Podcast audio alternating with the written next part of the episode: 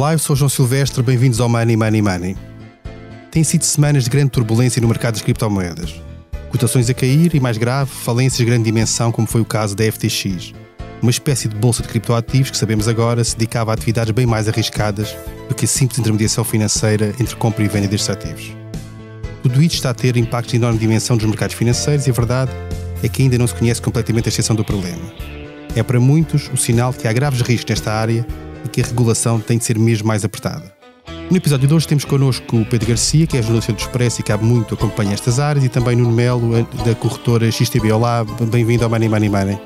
Olá João, muito obrigado pelo, pelo vosso convite. Espero poder dar aqui o meu contributo também a desmistificar aqui um bocadinho esta questão da, da FTX e também do, da situação atual no mercado de criptomoedas.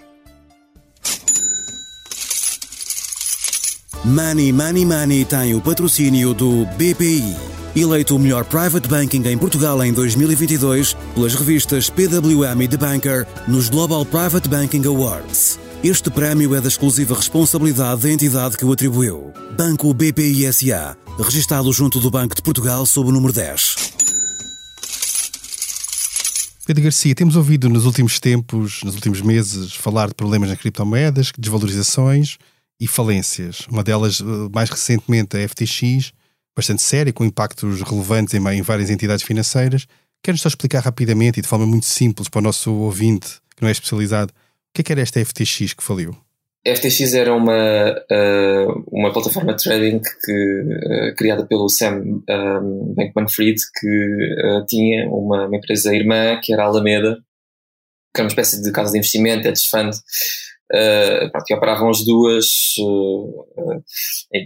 enfim, tinha, tinha, faziam parte das duas do mesmo universo um, do, do, deste, deste, deste fundador. foram muito, eram muito ativas no. Foram muito, uh, o, a FTX era muito ativa, foi muito ativa durante o verão. Um, depois de. Uh, um colapso, do, do colapso de projetos cripto e na altura o, o Bankman Fried, o SBF, uh, interveio no, no, no, ecossistema e uh, apareceu em algumas, alguns projetos como o Salvador da Pátria, digamos assim, ou adquiri-los, ou resgatá-los e ou incorporá-los no, no, no, seu, no seu universo empresarial. Portanto, uh, entretanto, houve, isto tudo foi expultado por uma, por uma notícia do, do CoinDesk, um, que uh, revelou que a Alameda tinha no, no seu balanço uh, uma data de tokens FTT, que eram são tokens nativos da, da FTX, portanto, uh, uma, uma, empresa irmã do mesmo, da, da, da, da, da FTX apresentou, apresentava no balanço tokens emitidos por, por ela própria. Portanto, aqui, havia aqui um, um problema óbvio em termos da qualidade colateral que foi notado por um dos maiores concorrentes o, o Changpeng Zhao, o Zhao que é uh, líder da, da Binance, um, ehm, que pouco, um par de dias depois disse no Twitter que, que se ia começar a livrar da sua posição em FTT, o que provocou de imediato uma corrida à liquidação destes tokens, portanto, e, e foi que acabou por um, ehm, dar cabo completamente da, da liquidez da, da FTX e que esteve para ser comprada pela Binance num, num resgate, mas a Binance, entretanto, deu o dito por não dito, um dia depois, um, e, e, disse que não, não iria avançar, tendo, tendo olhado para, para o balanço da, da FTX. Portanto, uh, e tendo em conta aquilo que se soube depois de, deste, deste recuo e também do pedido de insolvência uh, da, da, empresa, eram, estavam, estavam, numa, digamos, estavam numa situação muito, muito, muito má em termos de, de liquidez e notou-se o amadorismo e notou-se um, a informalidade como a coisa toda era gerida. Uh, portanto, uh, isto foi, foi, um, foi mais um evento de, desde de um ano muito negro para, para o setor das cripto, uh, que pronto, já, já viu desaparecerem muitos projetos emblemáticos e, e este acho que foi um, um momento também, não diria um momento Lehman, mas foi uma coisa parecida. Uh, foi mesmo um, um, um evento sísmico na, neste, neste ecossistema. Tu dirias que isso teve mais a ver, esta, esta, esta falência, com a desvalorização de, de, das criptomoedas que está subjacente a todo este ecossistema, ou mais com a questão da alavancagem excessiva e destes cruzamentos que tu falavas da Alameda com a Bolsa, com a, com a, com a FTX, que faria com que, na verdade, aquilo tivesse de ser gerido de forma excessivamente arriscada?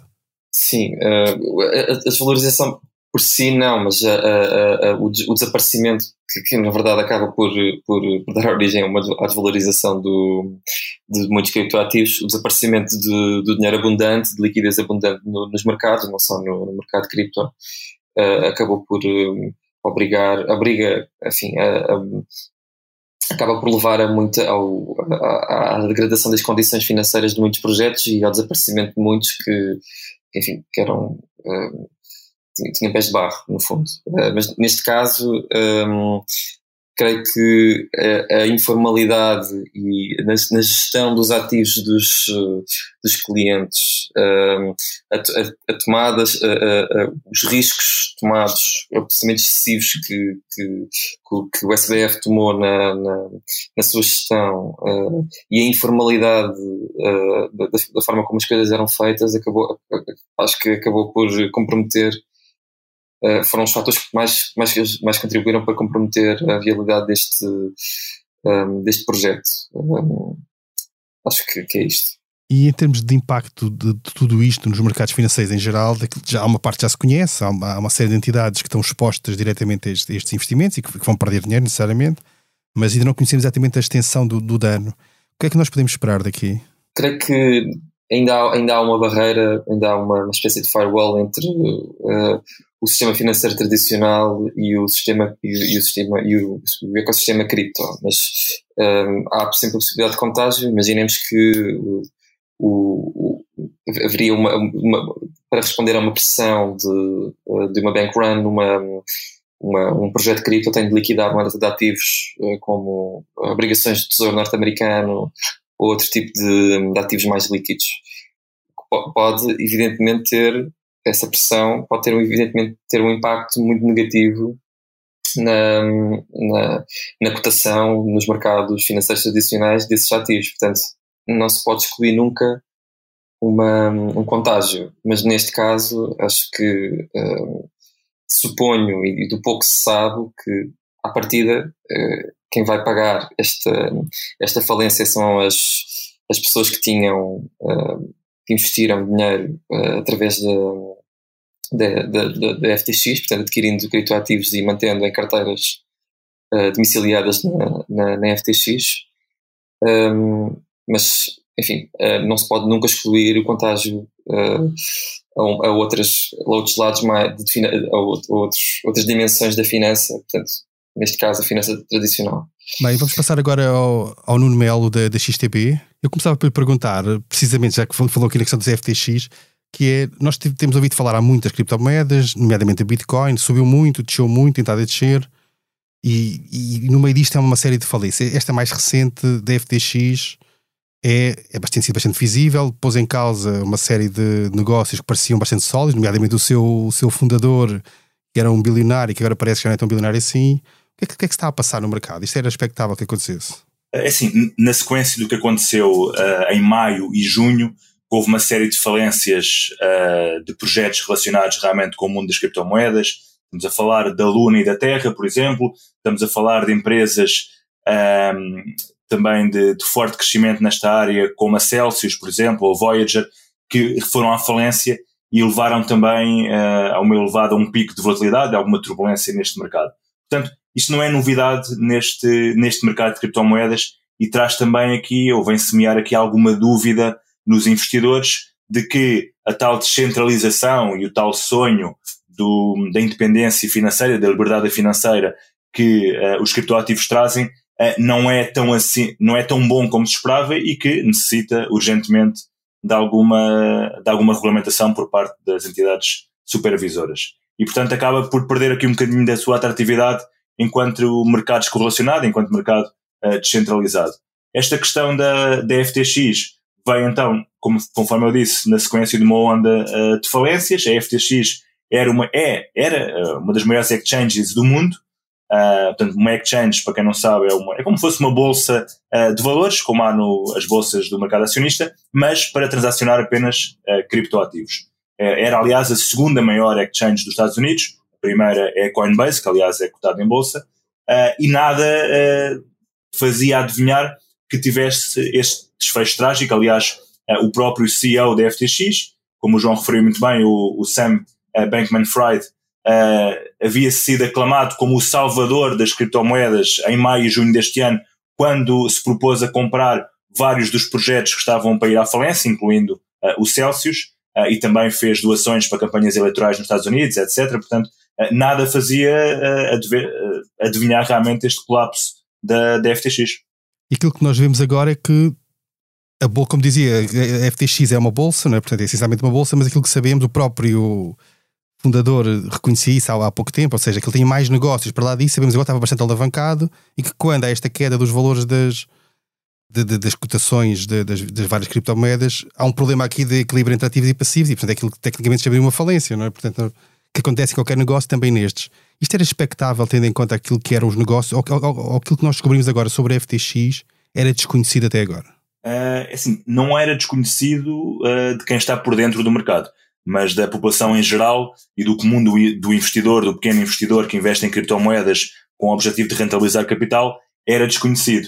Uh, o que aconteceu foi que, na sequência de um relatório da, da Coinbase, a Binance, portanto, que é uma das maiores exchanges do mundo e que teve, aliás, quase a comprar a FTX e a poder salvá-la da falência, uh, veio referir que uh, o maior risco realmente da, da FTX não era a própria exchange, mas era o seu fundo de investimento, o Alameda Research, uh, que tinha a maior parte das suas reservas em altcoins. Ou seja, em vez de ter os ativos dos clientes garantidos, por assim dizer, por ativos tangíveis, portanto, numerário, títulos do Tesouro norte-americano, por exemplo, não é, não é necessário ser numa relação de um para um, mas pelo menos que houvesse uh, grande parte desses ativos uh, cobertos, tinha as suas reservas nas chamadas uh, altcoins, portanto, que são moedas mais pequenas, com menor liquidez e, portanto, muito mais especulativas e muito mais voláteis. Pior ainda, tinha grande parte das reservas em altcoins em FTX, que era a própria moeda da, exchange, como a Binance, por exemplo, tem a Binance Coin,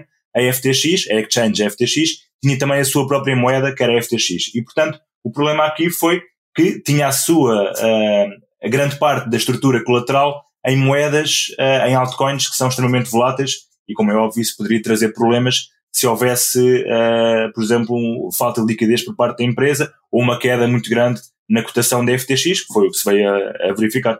Mas isso do ponto de vista de regras de prudência em termos de gestão financeira setor, no setor financeiro, nos bancos ou outros, isso parece tudo altamente arriscado para aquilo que seria normal e desejável numa, numa empresa que se dedica a gerir poupanças, investimentos de, de, de, terceiros, não? ou não? Uh, sim, sim, lá está.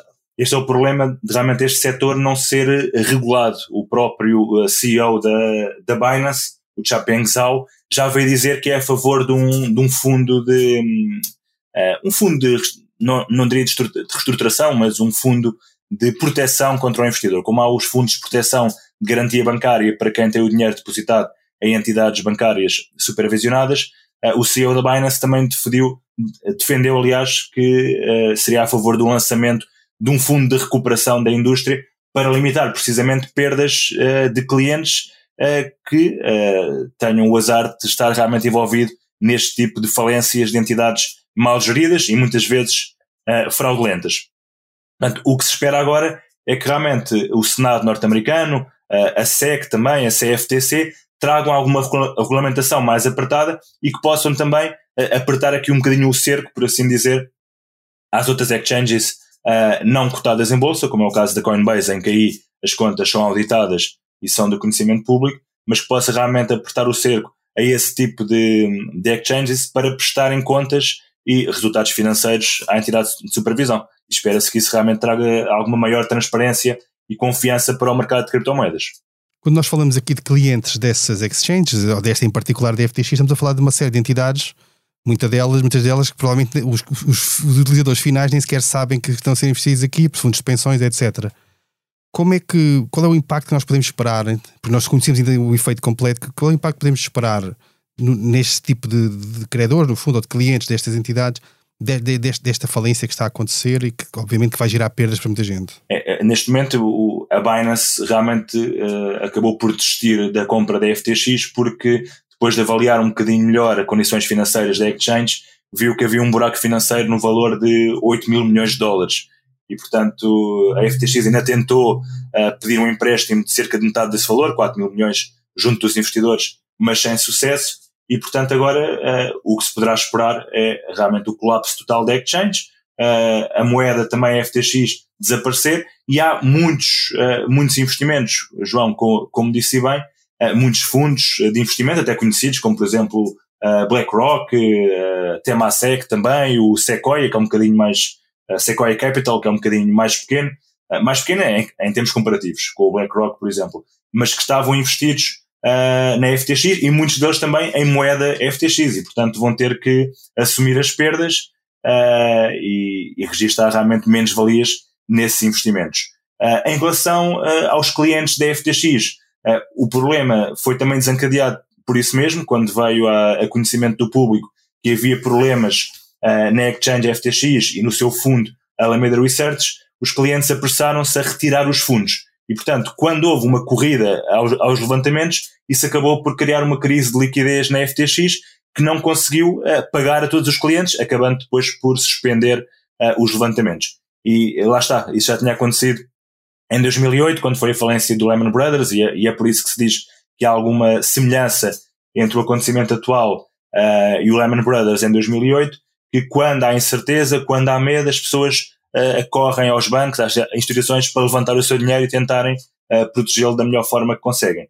E, portanto, foi isso que aconteceu. Uh, agora, mesmo depois dos primeiros dias, no princípio de novembro, a FTX ainda assegurou que iria cumprir com esses levantamentos, mas acabou por não conseguir porque não tinha ativos suficientes e os ativos que tinha estavam desvalorizados. E do conhecimento que tem, há, há casos em Portugal de entidades expostas a esta, esta entidade e, em particular, a esta falência da FTX? Eh, é uma excelente pergunta, João. Eh, em termos de entidades, realmente não, não, não lhe posso dizer, essa informação não, não é pública eh, e, portanto, não sei se haverá alguma instituição, um fundo de pensões, exposto a este tipo de mercados. Agora, certamente, investidores particulares haverá, haverá alguns. Olhando agora mais em particular para o caso das criptomoedas, em particular para, para, para a Bitcoin, nós temos visto uma queda, uma queda brutal dos valores nos últimos meses.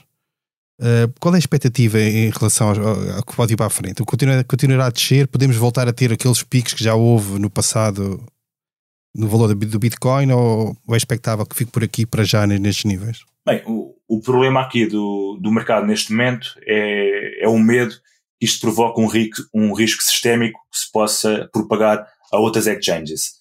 Uh, neste momento, esse risco, essa desalavancagem do mercado poderá realmente demorar ainda algumas semanas, mas da nossa perspectiva, uh, o risco de contágio é muito menor do que aquilo que aconteceu, por exemplo, em maio e junho com, com a moeda Luna uh, e com as restantes entidades que também foram, foram à falência. Uh, a Bitcoin, em particular, sendo a principal criptomoeda, ainda que esteja sob pressão vendedora, deverá, deverá cair menos que as restantes moedas, que as chamadas altcoins, portanto, Bitcoin e Ethereum, deverão manter-se mais ou menos exportadas, ainda que possam continuar a cair, mas as restantes altcoins, moedas de pequena capitalização ou mais baixa capitalização uh, e muito mais especulativas, deverão sofrer muito mais. Uh, agora, uh, há vários relatórios, por exemplo, um relatório recente da JP Morgan aponta para a queda da Bitcoin até aos 13 mil dólares se realmente assumirmos uma onda de falências, que ainda assim se espera menor do que aquela que ocorreu no verão deste ano, e, portanto, uh, espera-se que a Bitcoin continue a cair. Aliás, se olharmos para os futuros, um, e há pouco falávamos disso antes, de, antes desta entrevista, se olharmos para os futuros da, da Bitcoin uh, na CME, portanto, na Bolsa de Futuros de Chicago, vemos que os futuros estão a negociar a um preço inferior à cotação spot da Bitcoin. Ou seja, um, ehm, os investidores acham que a Bitcoin, no futuro, irá estar a um valor mais baixo do que o que está atualmente no mercado que é cerca de, e posso ver aqui, uh, 16.500 dólares aproximadamente. Quando nós olhamos para, para, para, este tipo de mercados, e todos os mercados financeiros têm, têm, os seus riscos, mas este mercado em particular tem, tem riscos, tem muita volatilidade. Acha, acha que os investidores particulares deviam ter cuidado ou, ou até abster-se de investir neste, neste tipo de, de, ativos, tendo em conta o desconhecimento que existe, ou, ou, apesar de tudo vale a pena entrar tentar aproveitar algumas ondas de, de valorizações que, que, que acabam por acontecer? tudo depende aqui um bocadinho da potência ao risco de, de, cada, de cada investidor.